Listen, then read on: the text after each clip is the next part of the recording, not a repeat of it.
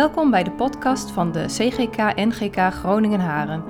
In deze podcast kan je luisteren naar de prekenseries van Rick Bikker en Wim Kees van Sloten. Je luistert nu naar de serie preken over Jozef.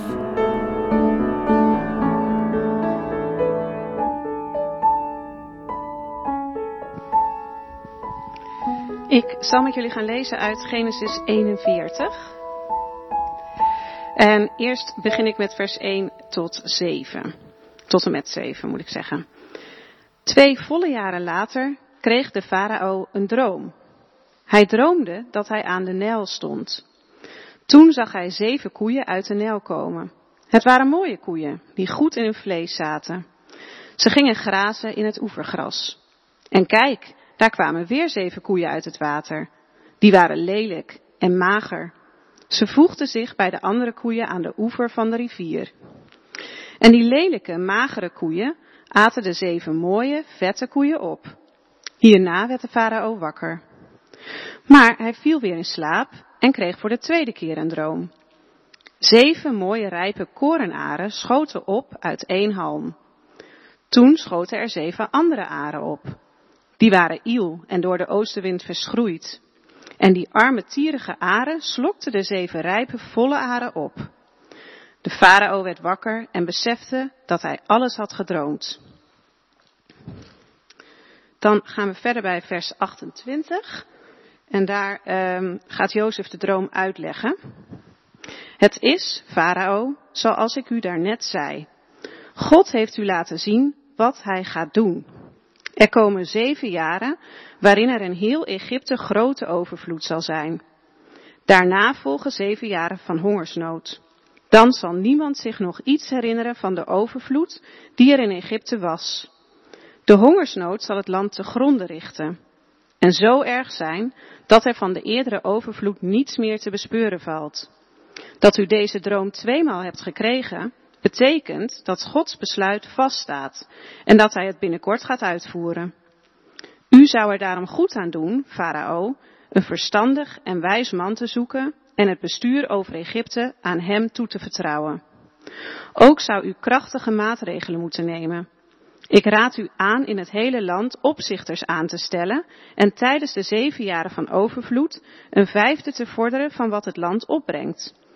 Al het voedsel dat Egypte voortbrengt in de goede jaren die straks aanbreken, moet worden verzameld. U moet erop toezien dat er in de steden graan wordt opgeslagen en dat graan moet zuinig worden bewaard. Uit die voedselvoorraad kan het land dan putten in de zeven jaren van hongersnood die er te wachten staan. Zo hoeft Egypte niet van honger om te komen. Zowel de farao als zijn dienaren vonden dat een goed voorstel. Zouden we ooit iemand kunnen vinden als deze man? Iemand die zo vervuld is van Gods geest, zei de farao tegen hen. Toen richtte hij zich weer tot Jozef. Aangezien God u dit allemaal bekend heeft gemaakt, is er vast niemand die zo verstandig en wijs is als u. U vertrouw ik het bestuur van mijn paleis toe en heel mijn volk zal doen wat u beveelt. Alleen door de troon zal ik boven u staan. Hij vervolgde, hierbij geef ik u het gezag over heel Egypte. En hij deed zijn zegelring af en schoof die aan Jozefs vinger, gaf hem kleren van fijn linnen en hing hem een gouden keten om de hals.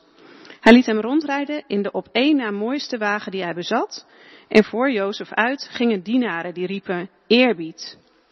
Zo stelde hij Jozef aan over heel Egypte.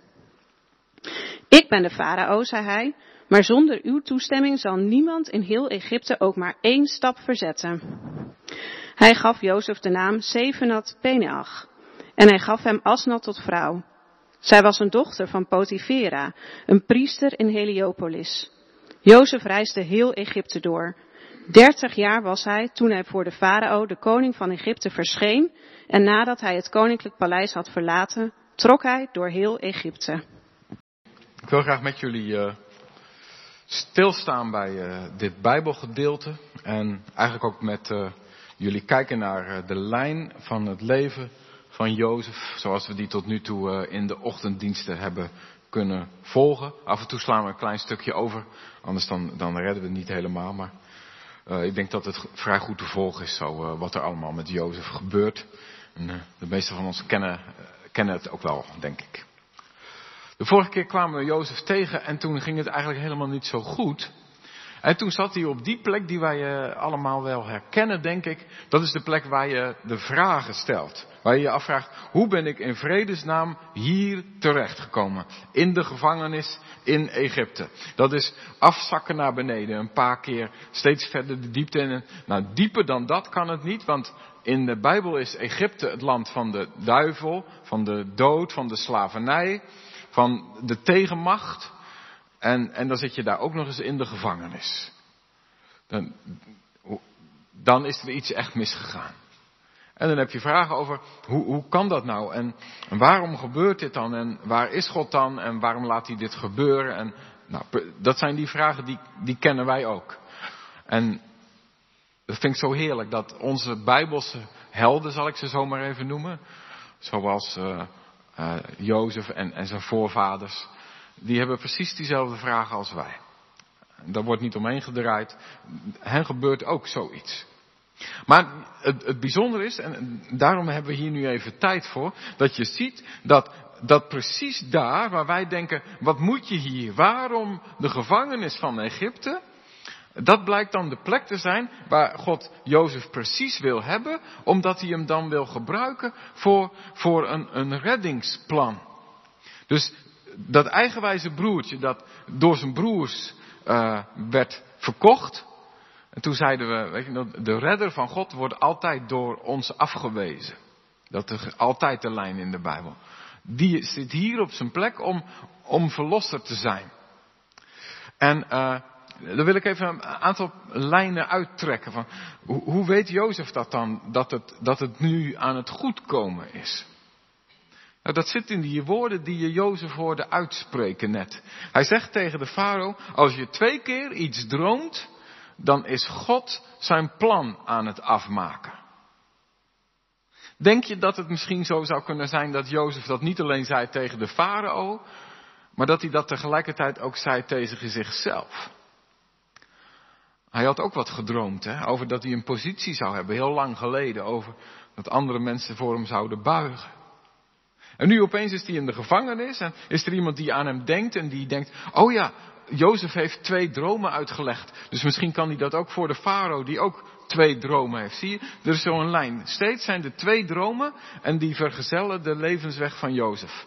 En hier ziet hij ook weer, hé, hey, twee dromen. Zie je, God is bezig. Hij wil mij hier hebben. Ik mag ze uitleggen en, en dan komt er een volgend stapje. Zie je de lijn? Trouwens, even dat wil dus dat Jozef dat hier zegt. Hè? Hij zegt dus niet als je twee keer iets droomt, komt het van God. Hij zegt ook niet als je twee keer iets droomt, komt het altijd uit. Hij zegt als je twee keer iets droomt, betekent dat dat God zijn plan afmaakt. Even dat je, dat je niet elke droom opschrijft en dan zegt, ik heb hem twee keer opgeschreven. Oh, dus, uh, nou, en al die gekke dingen die je af en toe in je hoofd haalt als je droomt. Dat is het eerste. De tweede aanwijzing dat er iets aan het gebeuren is en dat God zijn lijn niet los heeft gelaten. En dat Jozef moet opletten, dat is, dat is die jas. Weet je nog dat we het de vorige keer over hebben gehad, over die jas met al die kleuren. Dat was de aanleiding voor dat alles. Hè? Dat gebeurde omdat Jozef van zijn vader een jas had gekregen. De Technicolor Dreamcoat heet die in de musical.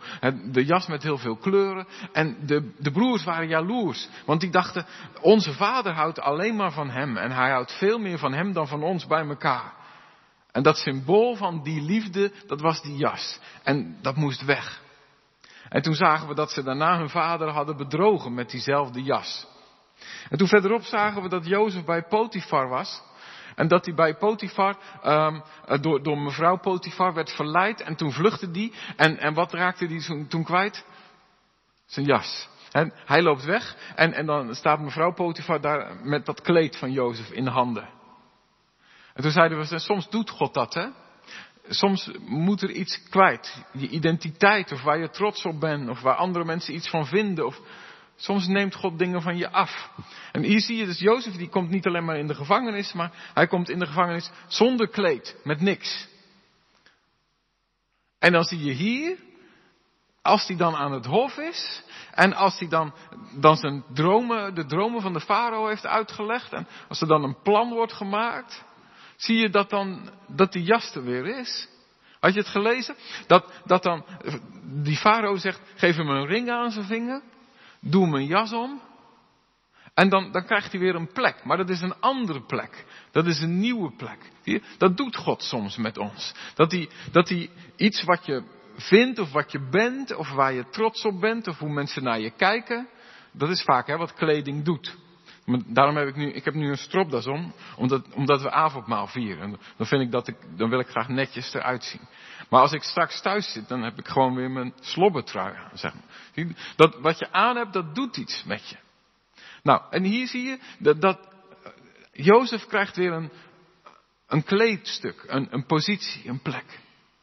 dat is de tweede lijn. En, en de derde lijn is, moet je maar eens op letten. Dat doet God heel vaak in de Bijbel. Eerst wordt iemand helemaal omlaag gebracht. Denk aan uh, Jona. Die uh, daalt af naar Tarsis. En dan daalt hij af in de boot. En dan in de boot wordt hij naar de zee gegooid, in de zee gegooid. En dan gaat hij helemaal naar de bodem. En dan daar komt een ommekeer. En dan komt er weer een weg omhoog. Denk aan Jezus.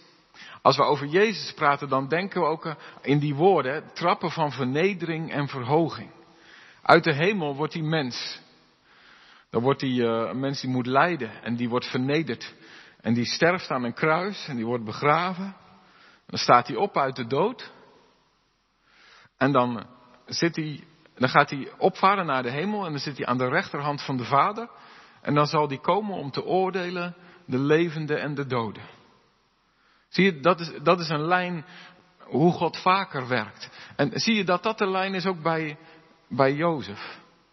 Eerst omlaag, om daarna omhoog te gaan. Zie je dat? Drie lijnen. En ik heb er nog eentje, een vierde. En die is misschien ietsje ingewikkelder. Maar ik, ik wil hem wel even met jullie doen, want ik vind hem zo mooi.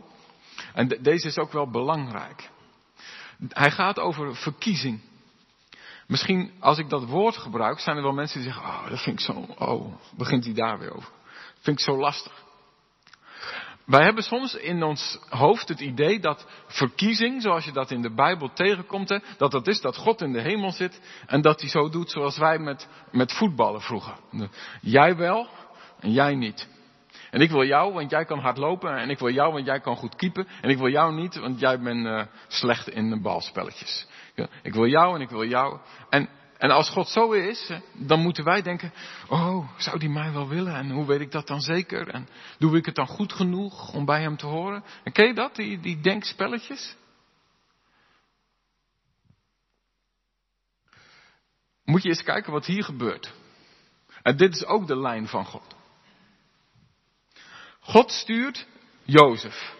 Dat is uh, het minst populaire broertje van allemaal. Die kiest God uit. En Jozef wordt gestuurd naar Egypte. Want God wil Egypte redden van de hongersnood. Door die dromen heen die Jozef mag uitleggen, komt er geen honger in Egypte. God kiest voor een plan voor Egypte. En dan denk je, Egypte? Ja, wist je dat er in de Bijbel staat dat God zegt, Egypte mijn volk? Dat is mooi, hè? Dat, dat naast Israël, zijn volk, dat God ook zegt, Egypte mijn volk. Dat Egypte waarvan wij net zeiden van, oh, dat moet je niet wezen, want dat is het land van de dood en van de duivel en van de gevangenschap. En God zegt, dit is ook mijn volk. Maar weet je wat nou zo mooi is? Als God kiest voor Jozef, die werd afgewezen door zijn broers. Kiest God voor Egypte, en dan zeggen wij, hè? En als God kiest voor Egypte, dan kan Jacob zijn zonen naar Egypte sturen om daar graan te halen. Zodat de redding van Egypte is de redding voor alle volken daaromheen. Dus God redt Israël doordat hij eerst Egypte redt. Dat is uitverkiezing. Dus als God iets geeft aan jou, dan geeft hij dat aan jou omdat hij daar een ander mee wil zegenen. Als God Israël verkiest, dan verkiest hij Christus. En die wordt afgewezen door Israël, net als Jozef. En dan gaat het geloof naar de heidenen. En dan zegt Paulus, en de bedoeling is dat als de heidenen nou heel goed in Christus geloven, dan wordt Israël weer tot jaloersheid gewekt. En door de verkiezing van Israël ga ik naar de heidenen toe. En door de verkiezing van de heidenen kom ik terug bij Israël. Zie je dat? Misschien dat, dat je het heel lastig vindt, laat maar even liggen. Maar als je hem ziet, dan denk ik dat je denkt, oh, wat, wat is God wijs. En wat mooi. En wat is uitverkiezing eigenlijk iets prachtigs. En, en niet iets engs, maar iets heerlijks. Wat zit er een ruimte in en een wijsheid. Dus als God jou kiest, dan bedoelt hij ook jou. Nou, kom er maar eens om bij mensen. Zo doet God dat. Zie je dus, gemeente, dat je in, in Jozef op honderdduizend manieren de weg ziet van Jezus.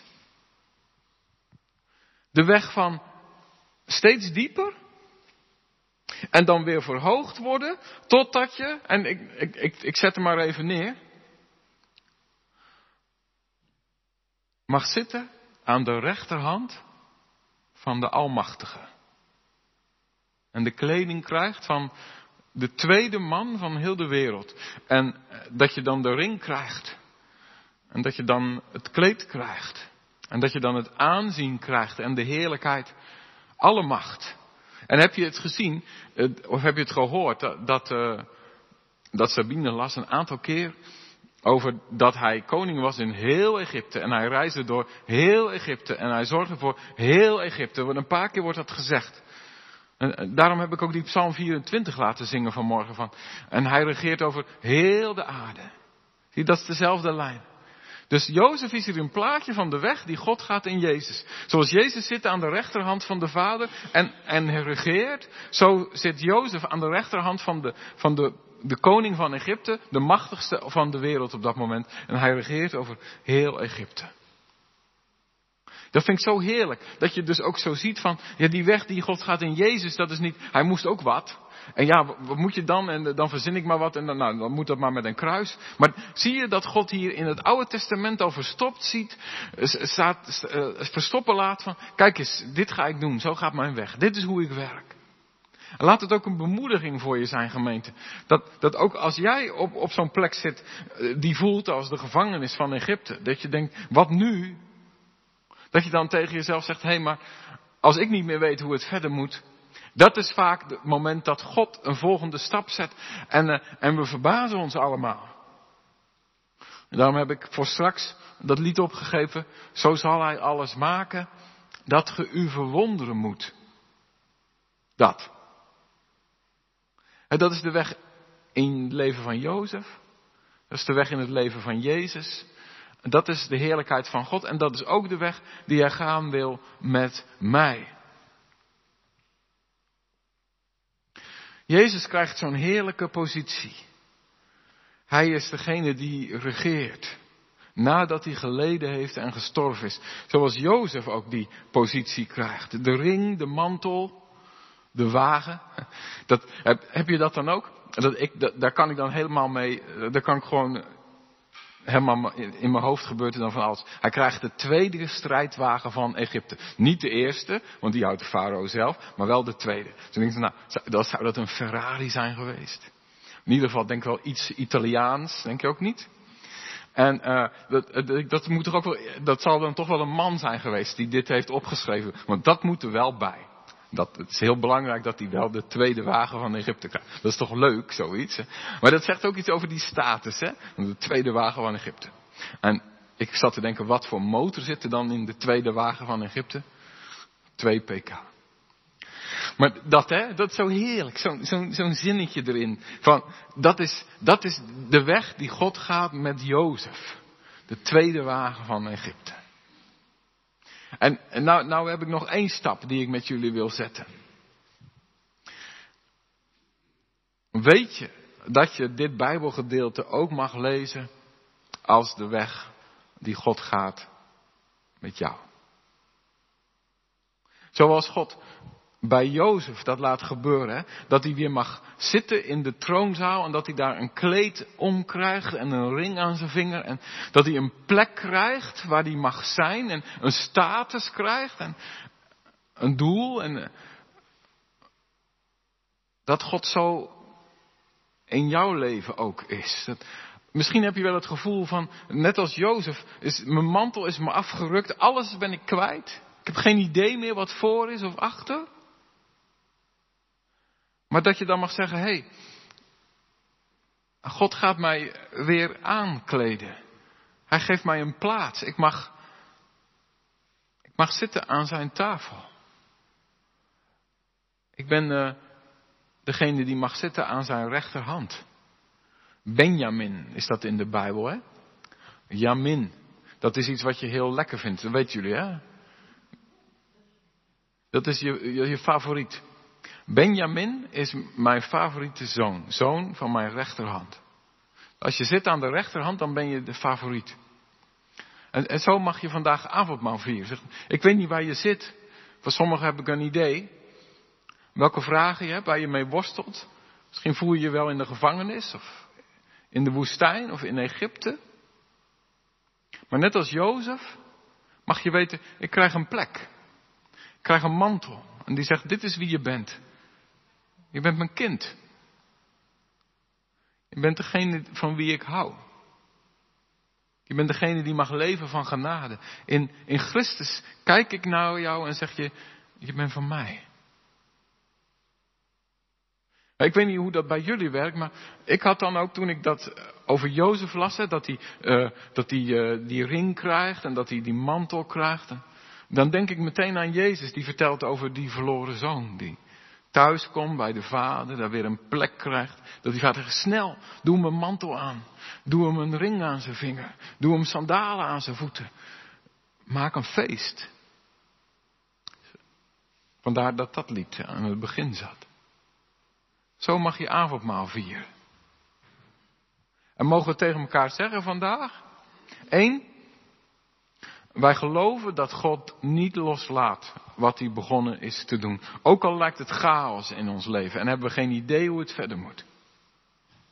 Twee, we hebben dat gezien in Jozef, we hebben dat gezien in Jezus en we geloven dat hij dat ook doet bij mij. Drie, in Christus geloven wij dat er een plaats is. En dat hij ons een identiteit geeft. Wie we mogen zijn. Dat is niet de mensen die het heel hard verdienen, die heel hard werken. Niet de mensen die het voor elkaar hebben. Maar de mensen die mogen ontvangen. Die mogen leven van genade. Een ring aan je vinger. Een nieuw kleed aan en de tweede mooiste wagen van Egypte. Allemaal tekenen van Gods goedheid en Gods liefde. Ik hoop dat je ze ziet, gemeente. Zoals Jozef ze zag. Laten we zo samen avondmaal vieren. Blij zijn met wat God doet in ons leven. Zeggen, Heere, dank u wel. U geeft ons een plek. U haalt ons binnen. Wij zijn welkom bij u. Bij u vinden we een identiteit.